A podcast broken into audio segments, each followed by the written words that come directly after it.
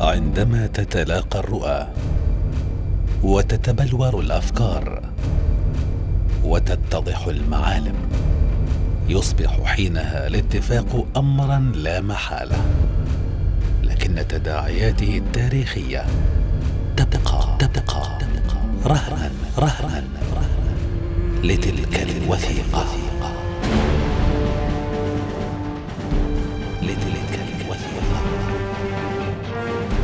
الوثيقة. برنامج وثائقي لأحمد عدنان.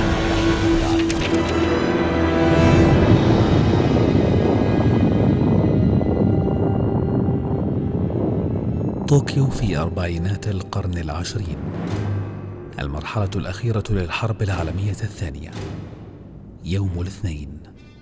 السادس من أغسطس من عام 1945 اليوم العصيب على اليابان.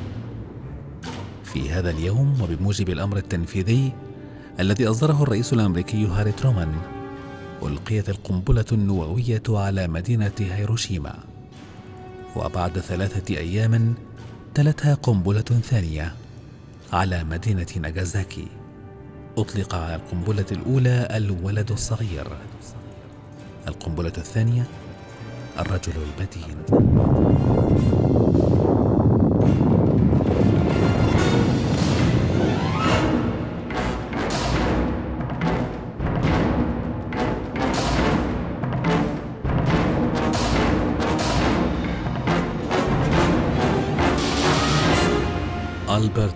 أينشتاين عالم في الفيزياء النظرية ولد في ألمانيا لأبوين يهوديين حصل على الجنسية الأمريكية. في عام 1939 واستنادا إلى أبحاثه العلمية كتب رسالته الشهيرة إلى الرئيس الأمريكي روزفلت لينبهه على ضرورة الإسراع في إنتاج القنبلة النووية قبل الألمان.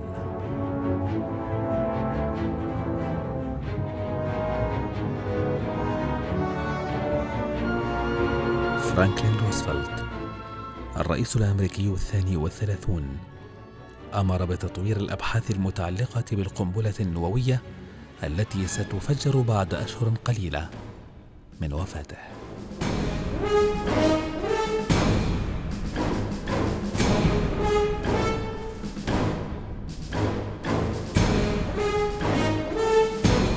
هاري ترومان الرئيس الأمريكي الثالث والثلاثون أمر بضرب اليابان بالقنبلة الذرية فمات في لحظة ما لا يقل عن مئتي ألف نسمة وأصبحت أرواح الآلاف معرضة للموت البطيء بسبب التأثيرات الإشعاعية على سكان مدينتي هيروشيما وناغازاكي.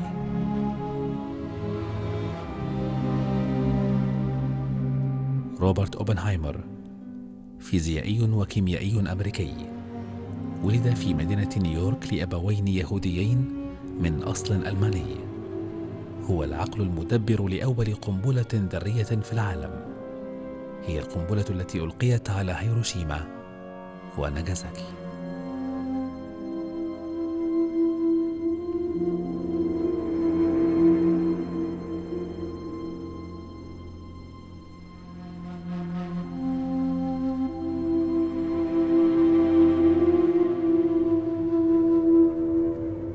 تموز يوليو عام 45 قبل شهر من حادثة هيروشيما كان علماء الحلفاء يستعدون لاختبار أول جهاز ذري في العالم واسمه ترينيتي.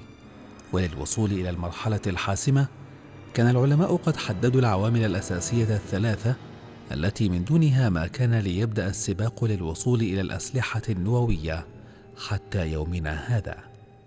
إن أساس القنبلة النووية هو أن طاقة تكوينها الهائلة تنتج من تحرر الطاقة نتيجة انقسام الذرات الثقيلة أو انشطارها. تنقسم ذرة وتحرر نيوترونات وطاقة.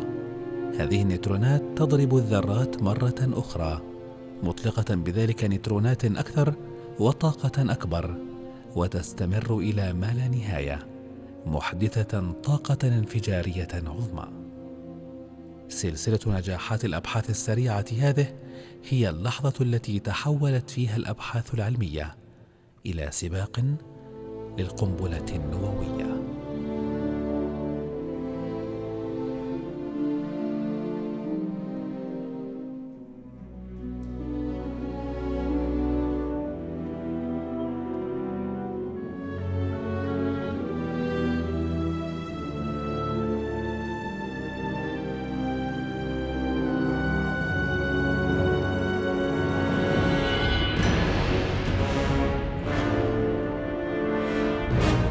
ادعى روبرت أوبنهايمر العقل المدبر للقنبلة النووية أنه كان يدافع عن الجنس البشري.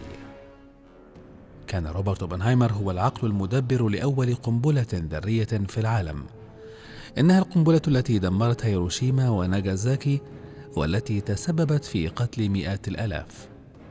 بالنسبة لكثيرين كان أوبنهايمر بطلا لأنه ساعد على إنهاء الحرب. لكنه كان يعاني من عقدة الذنب.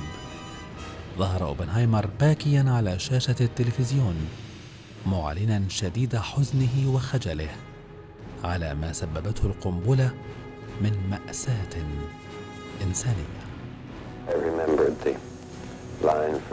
كان علماء الفيزياء يعلمون بالخطيئة. وهذه معرفة لا يجب أن يخسروها. أنا شديد الحزن والخجل وأعتقد أن الوقت سيأتي عندما تعلن البشرية أسماء لوس ألاموس وهيروشيما. يجب علينا أن نتوقف الآن وقبل فوات الأوان. أعلم أن كثيرا سيطلق علي قاتل البشرية.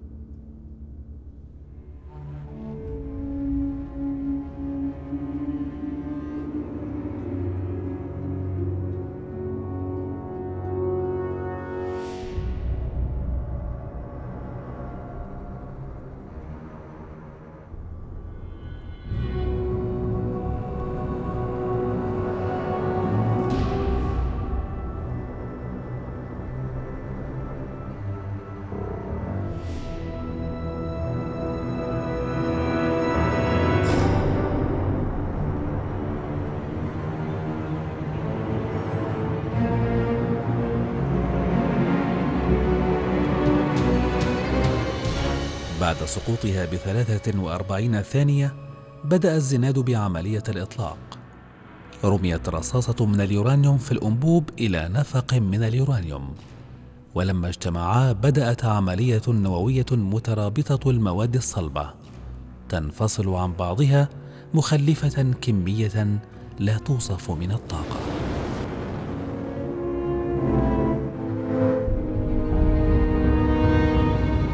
درجة الحرارة مباشرة تحت كرة النار أربعة آلاف درجة مئوية. خلفت الأشعة ظلالا حولت الأجواء إلى ليل دامس حتى البشر. تركوا آثارا بأشكالهم ملتصقة على الأحجار والمعادن.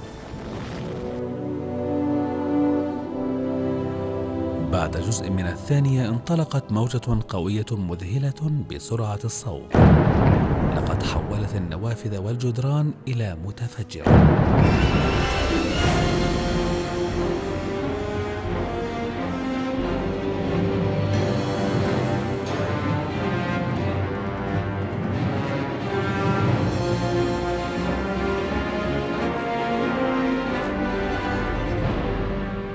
في وقت متأخر من بعد ظهر ذلك اليوم أصدر عمدة هيروشيما إعلانه الخاص.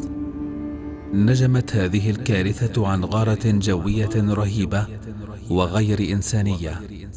إن نية العدو هي إحباط عزيمة اليابانيين. يا أبناء هيروشيما إن الدمار عظيم لكنه أمر متوقع في الحرب. فحافظوا على معنوياتكم ولا تفقدوا الأمل.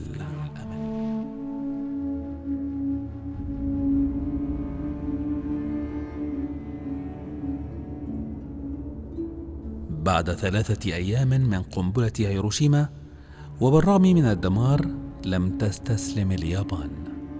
لذا تم تحضير قنبلة أخرى. وأرسلت روما حينها إنذارا آخر لليابان.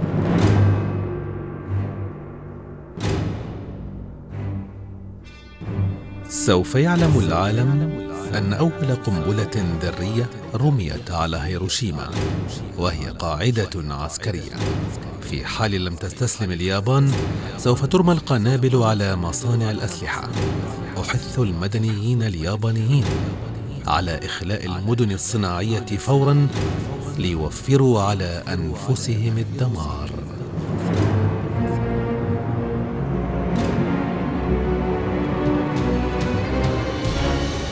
كان ذلك إنذارا يحمل في طياته نية أكيدة بتكرار الكارثة.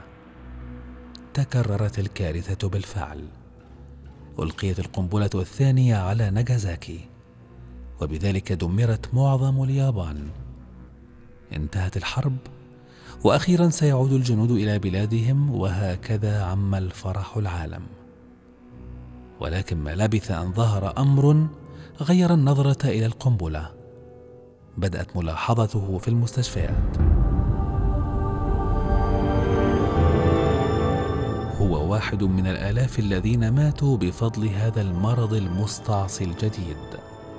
مرض غامض بدأ بالانتشار ليصبح عدد الضحايا بعد الانفجار لا يختلف كثيرا عن الأعداد المفقودة من جرائه. كل عام في السادس من آب تحصل احتفالات لتعيد إلى الأذهان ما حصل ذلك اليوم لتؤكد أن الأحداث لن تنسى ولن تتكرر.